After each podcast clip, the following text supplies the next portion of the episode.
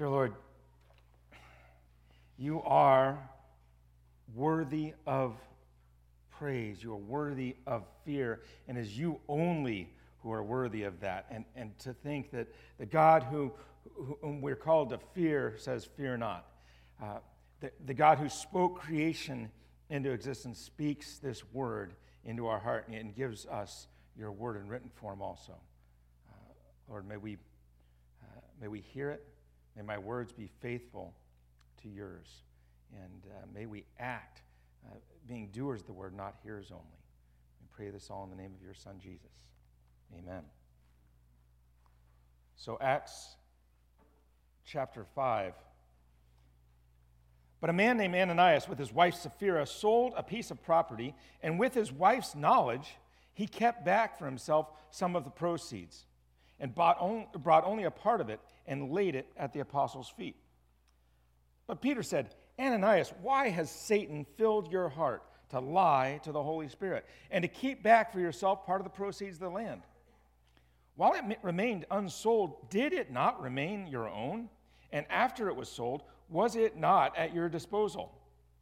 Why is it that you have contrived in this deed in your heart? You have not lied to man, but to God. When Ananias heard these words, he fell down and breathed his last. And a great fear came upon all who heard it. The young men rose and wrapped him up and carried him out and buried him. After an interval of about three hours, his wife came in, not knowing what had happened. And Peter said to her, Tell me whether you sold this land for so much. And she said, Yes, for so much. But Peter said to her, How is it that you have agreed together to test the Spirit of the Lord? Behold, the feet of those who have buried your husband are at the door, and they will carry you out. Immediately, she fell down at his feet and breathed her last. When the young men came in, they found her dead, and they carried her out and buried her beside her husband. And a great fear came upon the whole church and upon all who heard these things. Now, many signs and wonders were regularly done among the people eh, by the hands of the apostles, and they were all together in Solomon's portico. None of the rest dared to join them, but the people held them in high esteem. And more than ever, believers were added to the Lord, multitudes of both men and women, so that they even carried out the sick into the streets and laid them on the cots and mats, that as Peter came by, at least a shadow might fall on some of them. The people also gathered from the towns around Jerusalem, bringing the sick, the sick and those afflicted with unclean spirits, and they were all healed. But the high priest rose up, and all who were with him, that is the party of the Sadducees, and filled with jealousy, they arrested the apostles and put, him into the public, put them into the public prison. But during the night, an angel of the Lord opened the prison doors and brought them out and said, Go and stand in the temple and speak to the people all the words of this, all the words of this life. And when they heard this, they entered the temple at daybreak and began to teach. Now, when the high priest came and those who were with them, with him, they called together the council, all the senate of the people of Israel, and sent to the prison to have them brought. But when the officers came, they did not find them in the prison. So when they, retur- they returned and reported, we found the prison securely locked and the guards standing at the doors, but we opened them and found no one inside. Now, when the captain of the temple and the chief priests heard these words, they were greatly perplexed about them wondering what this would come to. And someone came and, and told them, Look, the men you, whom you put in prison are standing in the temple and teaching the people. Then the captain and officer of the officers went and brought them, but not by force, for they were afraid of being stoned by the people. And when they had brought him, they, they set them before the council, and the high priest questioned them, saying, We strictly charged you not to teach in his name. Yet here you have filled Jerusalem with your teaching, and you intend to bring this man's blood upon us. But Peter and the apostles answered, We must obey God rather than men. The God of our fathers raised Jesus, whom you killed by hanging him on a tree. God exalted him at his right hand as leader and savior to give repentance to Israel and the forgiveness of sins. And we are witnesses of these things, and so is the Holy Spirit, whom God has given to those who obey him. When they heard this, they were enraged and wanted to kill them. But a Pharisee in the council named Gamaliel, a teacher of the law held in honor by all the people, stood up and gave orders to put the men outside for a little while. And he said to them, Men of Israel, take care what you are about to do with these men. For before these days, Theudas rose up, claiming to be somebody, and a number of men, about 400, joined him. He was killed, and all who followed him were dispersed and came to nothing. After him, Judas the Galilean rose up in the days of the census and drew away some of the people after him. He too perished, and all who followed him were scattered.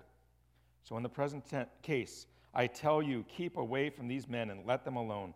For if this plan or if its undertakings are of man, it, it, it will fail. But if it is of God, you will not be able to overthrow them. You might even be found opposing God. So they took his advice and when they called in the apostles, they beat them and charged them not to speak in the name of Jesus and let them go. Then they left the presence of the council, rejoicing that they were counted worthy to suffer dishonor for the name. And every day in the temple and from house to house, they did not cease teaching and preaching that, Christ, that Christ is Jesus. Praise God.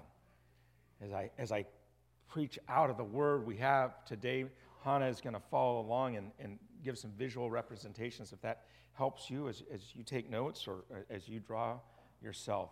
There are a lot of things going on in chapter 5, this passage we're here. We could talk about sacrifice, about giving, about honesty, lying. We could talk about the tension between the obedience to the, the, the worldly authorities and, and, and submission to God.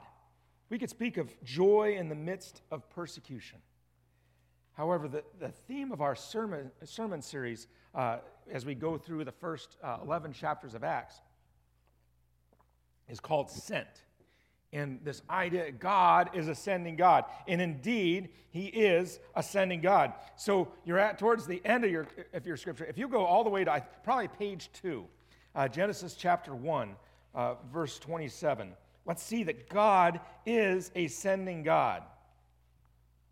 So, Genesis chapter 1, uh, starting with verse 27. So, God created man in his own image. In the image of God, he created him. Male and female, he created them. And God blessed them. And God said to them, Be fruitful and multiply, and fill the earth and subdue it, and have dominion over the fish of the sea, and over the birds of the heavens, and over every living thing that moves on the earth. And, God said, Behold, I have given you every plant yielding seed that is on the face of the earth, and every tree with seed in its fruit. You shall have them for food. And to every beast of the earth, and to every bird of the heavens, and to everything that creeps on the earth, everything that has the breath of life, I have given every green plant for food. And it was so. God creates the world, He creates mankind, and then He says, Go. And in the end, it says, he saw everything he had made, and behold, it was very good. Of course, even after that, though, those first image bearers, they sinned against God.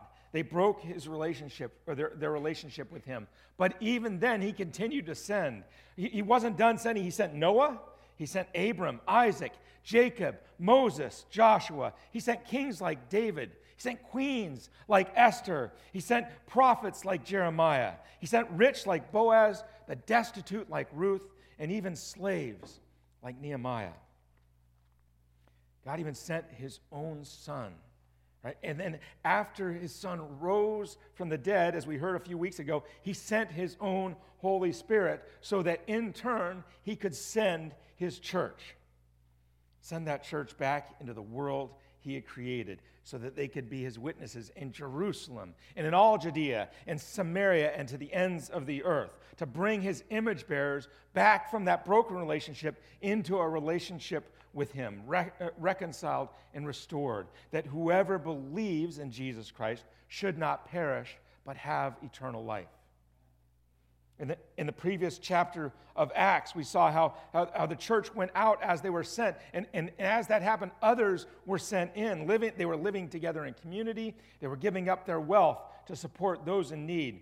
And in today's text, we, we, we saw that, that others were sent to do the same, whether sent to be sacrificially generous uh, with worldly wealth, sacrificially generous with the gifts of the Spirit, or sacrificially gen- generous with the gospel.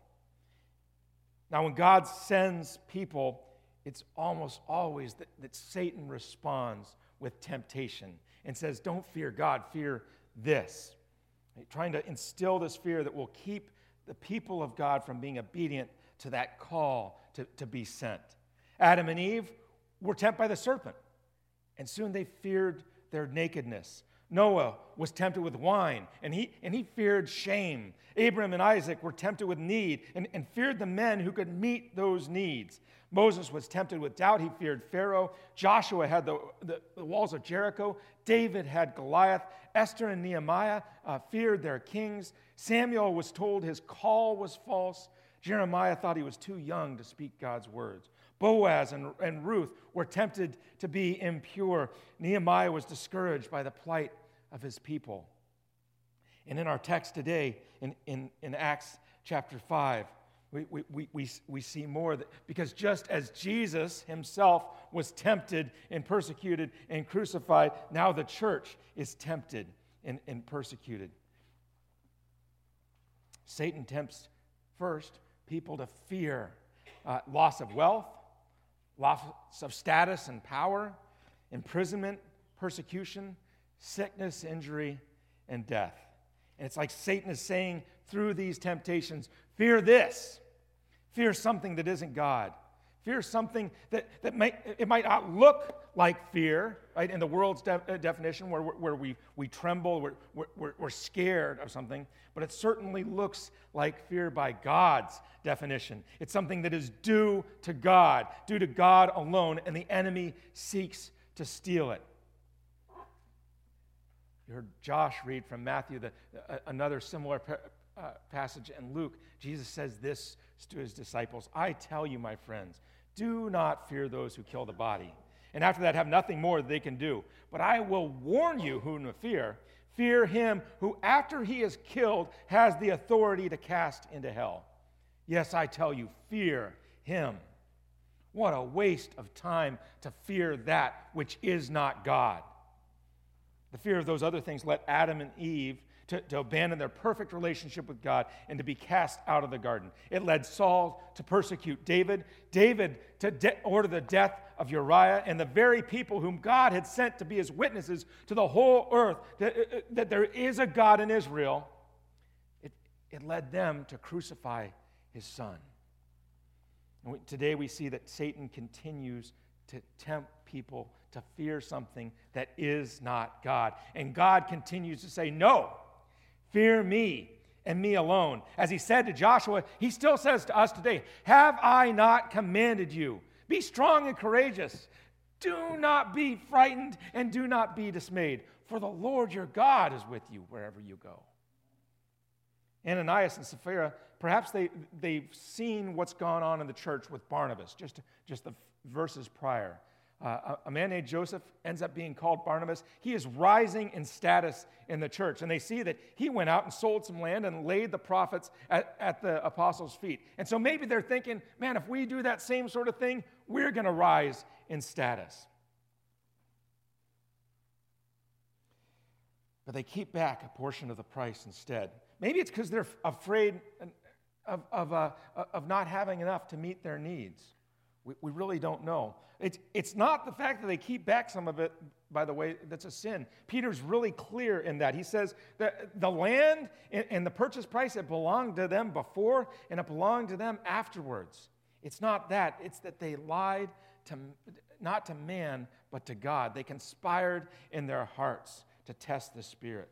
In, in doing so, they have proven that they don't fear God. And for that sin, they pay a terrible price. Praise God that He is patient with us, and we don't all pay the immediate consequences of our sins. Unlike Satan and unlike man, God's wrath, though, is righteous and it's purposeful. And the result of this display of God's displeasure and his power is to remind us that he alone is worthy of fear. If we look at uh, Acts 5, verses 5, it says, And a great fear came upon all who heard of it.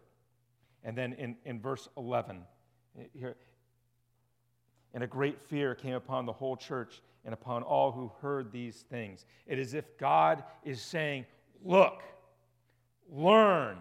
Are you going to be like Ananias and Sapphira? Are you going to fear the praise of man? Are you going to fear need? Or are you going to fear me? Are you going to fear the created? Or are you going to fear the one who created the heavens and the earth? Are you going to fear the noise? Or are you going to fear the one whose voice shakes the very foundations of the temple? And a great fear came upon the whole church and upon all who heard of these things.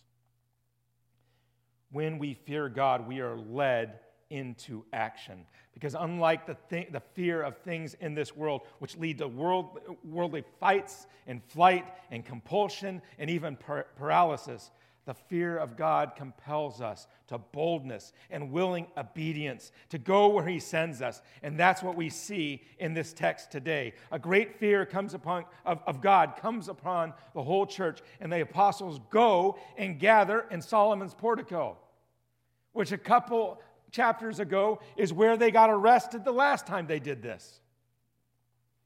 But God works signs and wonders through them, and He shows them His glory. A fear of man comes upon the Sadducees and the, and, and the high priest. They are filled, it says, with jealousy, causing them to arrest and imprison the apostles. But God shows that he, not man, is to be feared. And he sends an angel to free them and direct them to continue preaching and teaching the gospel. And this causes even more fear, right? perplexing and wondering fear among the Sadducees, and even fear of the, uh, of the crowds uh, among, among the guards. And yet they still do not fear God, so they bring the apostles back to the council and try to instill that fear of man in them. But note the apostles' response in verse 31 We must obey God rather than men. They refuse to fear man, the created. Instead, they choose to fear God, the Lord, even as they are uh, threatened and eventually beaten. So that was then. What happens now? Right? There are five things I, I, I saw in here that we can take from that, that old context where this was originally, uh, it happened, who it was written to, and put it in, into ours. The fear of God results in proclamation of the gospel to the lost. It results in the conviction of the lost and the salvation of the lost. And then among the faithful, the proclamation of the gospel brings joy to the faithful, and it results in the sending of the faithful. The proclamation of the gospel to the lost. What we fear is evident in everything that we do. The apostles feared God rather than man. And so every day in, in the temple, verse 42, every day in the temple and from house to house, they did not cease teaching and preaching that the Christ is Jesus. But our fear is also manifest in what we do not do. The fear of things other than God can shut our doors from offering hospitality. It can avert our eyes from suffering, close our hands to, to service, and most tragically, it can shut our hearts from receiving the gospel and shut our mouths from proclaiming it. But the immediate result of fearing God above all else is the teaching and the preaching of the gospel of Jesus Christ. And every day in the temple and from house to house, they did not cease teaching and preaching that the Christ is Jesus. The fear of God drives out the fear of all else, and it results in the conviction of the lost. We hear, we hear from, from another teacher, he says, But if it is a God, you will not be able to overthrow them. You may even be found to be opposing God. When that gospel is preached, or that gospel that just doesn't proclaim the perfect love and mercy of God, which is true, but also his perfect righteousness and holiness, the Holy Spirit uses it to convict the lost of the reality of their condition. We hear this in this guy, Gamaliel. He's struck by this bold witness in the face of persecution, and he calls the rest of the council to task. And he, and he says, Take stock of what's going on. Look at this situation. If this is of man, nothing's going to come of it. But if this is of God, right? You do not want to be found opposing this. Fear the one who is worthy of your fear. Now, sometimes people will yield to this conviction immediately. We saw this as a result of Peter's first sermon, right? He does that, and it says, Now, when they heard this, they were cut to the heart and said to Peter, What shall we do? And at other times, this, this conviction will be ignored, at least for the present. As most of the council and the high priests seem to do. But turn with me to the next chapter, chapter 6 and see what happens here. We're going to skip all the way down to verse 7. Spoils in the next week's sermon. And the word of God continued to increase, and the number of the disciples multiplied greatly in Jerusalem, and a great many of the priests became obedient to the faith.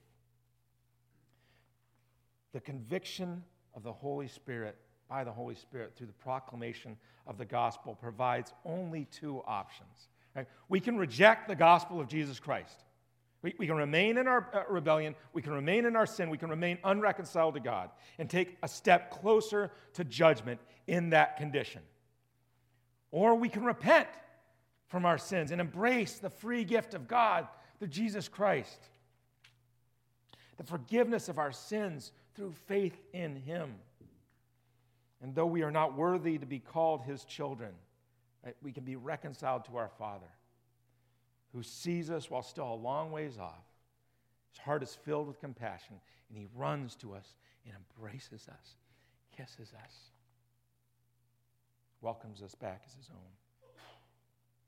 We don't know if Gamaliel was among the priests who believed in, in chapter 6. What we do know is that soon one of his disciples will be persecuting the church. Be persecuting the church of God violently and trying to destroy it, is what he will later write. He's, he, he'll say that he was rising quickly in prominence among his peers because he was so extremely zealous for the traditions of his father. His name was Saul, and when he finally recognized Jesus as the Christ, his direction would turn forever.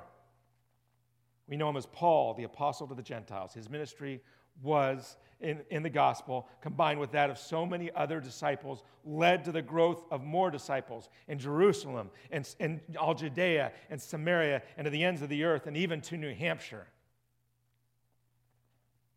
And that leads to joy among the faithful. Acts 5:41. Then they left the, the presence of the council rejoicing that they were counted worthy to suffer dishonor for the name. Rejoice over suffering? Rejoice in dishonor? That makes about as much sense as counting it all joy when you meet trials of various kinds. In the eyes of the lost, blinded by the fear of the world, unable, they are unable even to perceive the kingdom of God. This indeed makes no sense whatsoever. If our love is just happiness, our fear is sadness. And Jesus says, Blessed are, are those who mourn, happy are the sad. If, if our God is comfort and safety, our fear is discomfort and troubles. If our goal, if our goal is, is honor, our fear is dishonor. But when God grants us the grace to fear Him, removing our fear of the other and the obedience to proclaim His gospel, He also fills us with His joy, even in the midst of suffering and dishonor and trials of various kinds. Beloved, do not be surprised at the fiery trial when it comes upon you to test you, as though something strange were happening to you.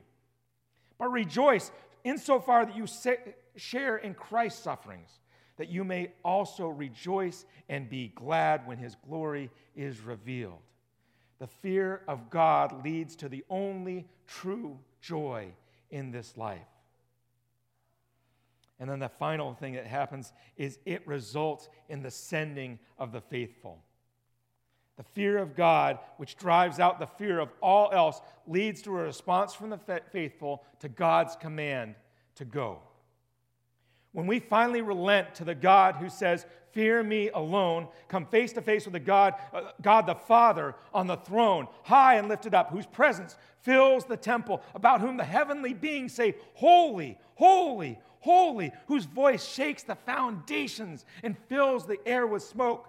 When we come face to face with God the Son, the risen Christ, whose eyes are like a flame of fire, feet like burnished bronze, voice like the roar of many waters, holding stars in his right hands. It's like a sword is coming out of his, his mouth, and his face is like the sun shining in full strength.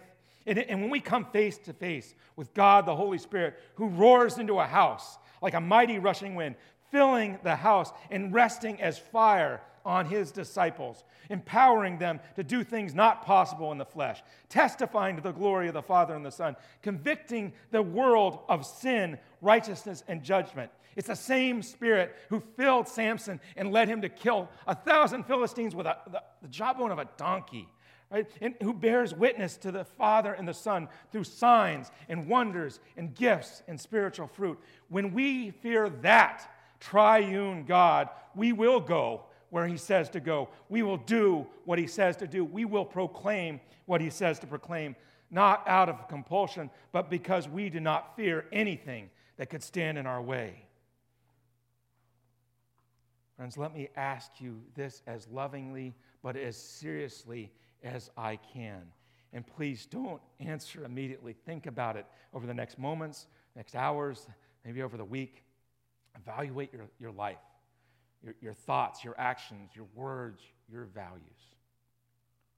Whom do you fear? What do you fear? Are you like Ananias and Sapphira? Do you have a fear um, of the appearance of one who fears God while you're seeking status or, or seeking the false promises and assurances of wealth? If so, you fear this world, not God. And like them, you are lying not to man, but to God, testing the Spirit of the Lord. If that is you today, what step of faith is God calling you to take in order to deny the power of wealth, status, position, or anything else, and instead instill that fear of God and to fear God and God alone? Jesus says, Deny yourself, take up your cross daily, and follow me. Are you like those who gathered around the apostles in Solomon's portico? Right? Amazed at signs and wonders performed by God and his people, yet not daring to join them. If so, you may be tempted to think it is out of the goodness of our hearts, right, or the quality of our character that these things are, are done. And that is not true. If you respect God's people but never fear, or never learn to fear God, you will only be dis- disappointed in us someday, and one day you will be devastated. Or you may be tempted to join us doing righteous deeds on your own strength, only to find out that God considers those as, as filthy rags. If this is you, what step of faith is God calling you to? Right? To shift your focus from signs and wonders into the God who does them. Are you like the high priest and his council, seeking your own way and rebelling against God's gospel? Are you ignoring the Holy Spirit's conviction and, or maybe even trying to silence him so you can maintain your own direction? Friends, it says in Scripture that God is patient toward you, not wishing that any should perish, but that all should reach repentance. But the day of the Lord will come like a thief and the heavens will pass away with a roar, and the heavenly bodies will be burned up and dissolved, and the earth and its works that are done in it will be exposed. If you do not fear God now, you will fear God later. Can we help you take the step of faith and recognize that your struggles against God here on earth can only lead to destruction, but that the God whom we are called to fear offers you rest for your weary souls. Are you like Gamaliel? You desire to fear God, but you're unsure of who this Jesus is knowing that God is true and sovereign, and that while man's works will ultimately fail, what God does endures forever. How can we help you see that this Jesus is indeed the Christ? This Jesus, who we killed by hanging him on a tree, has been exalted by God at his right hand to be our leader and Savior, to grant us repentance and forgiveness of our sins. How can we witness with the Holy Spirit to you, answer your questions, and help you truly fear the God who then says, Fear not. And then for those of us who say we fear God, do we?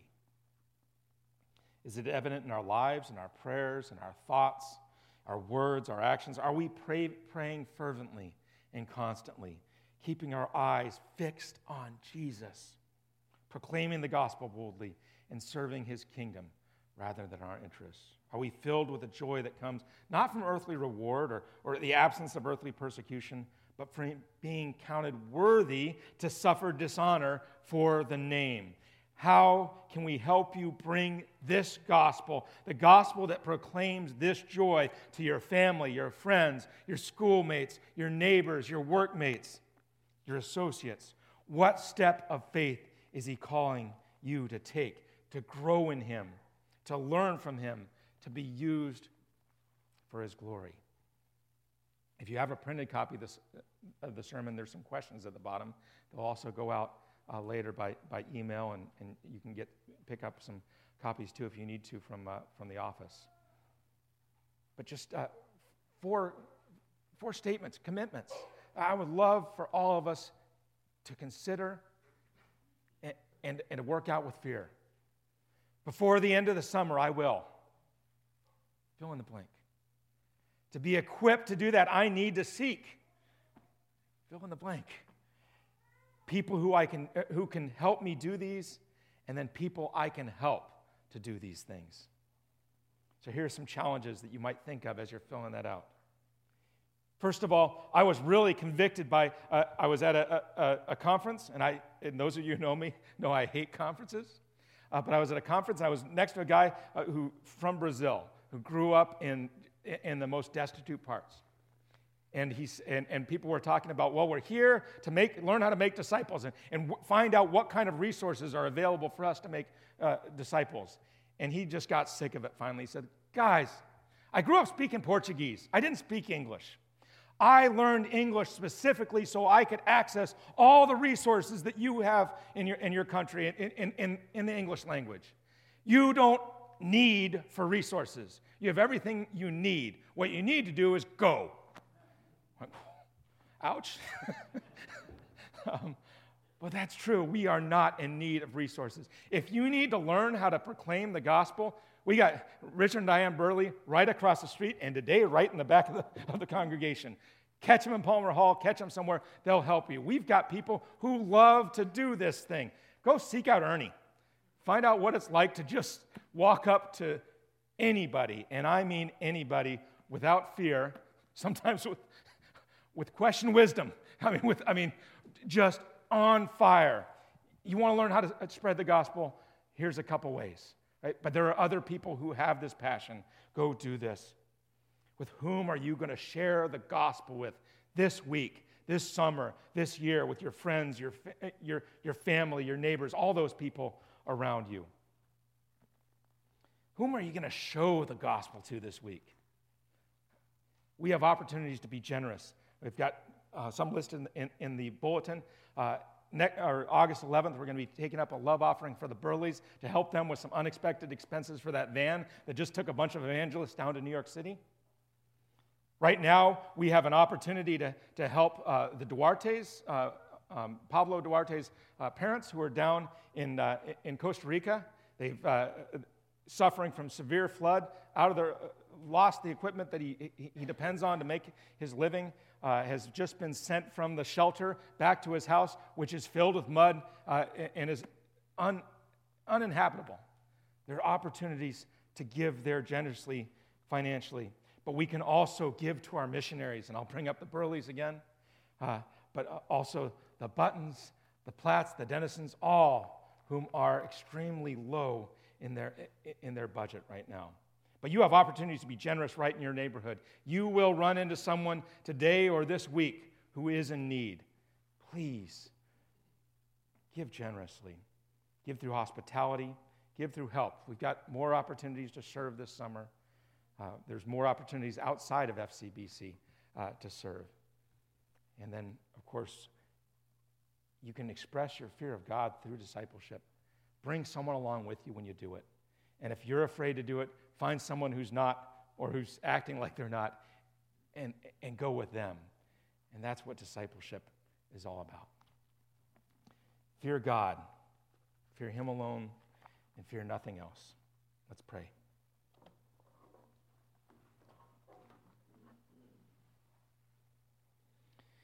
So, Lord, we, we, that we get to walk into that throne room and, and, and pray to you uh, when you are who you say you are, worthy of being, uh, being feared. Uh, not even that it would be a choice of ours. If we were to truly see who you are, what you are doing, we have no choice but to fear you. We would fall as if dead. We would cry out, Woe is me. And yet you reach out your arm and you say, Fear not. Come to me. You who are weary and heavy laden, and I will give you rest. And then you send us out. Lord, may we be obedient. May we truly fear you and nothing else and be obedient to where you are sending us. And may we speak only your words in truth, in power, in your spirit. We pray this all in the name of your Son, Jesus. Amen. You sing uh, the next song, the, or the closing hymn, is A Shelter in a Time of Storm.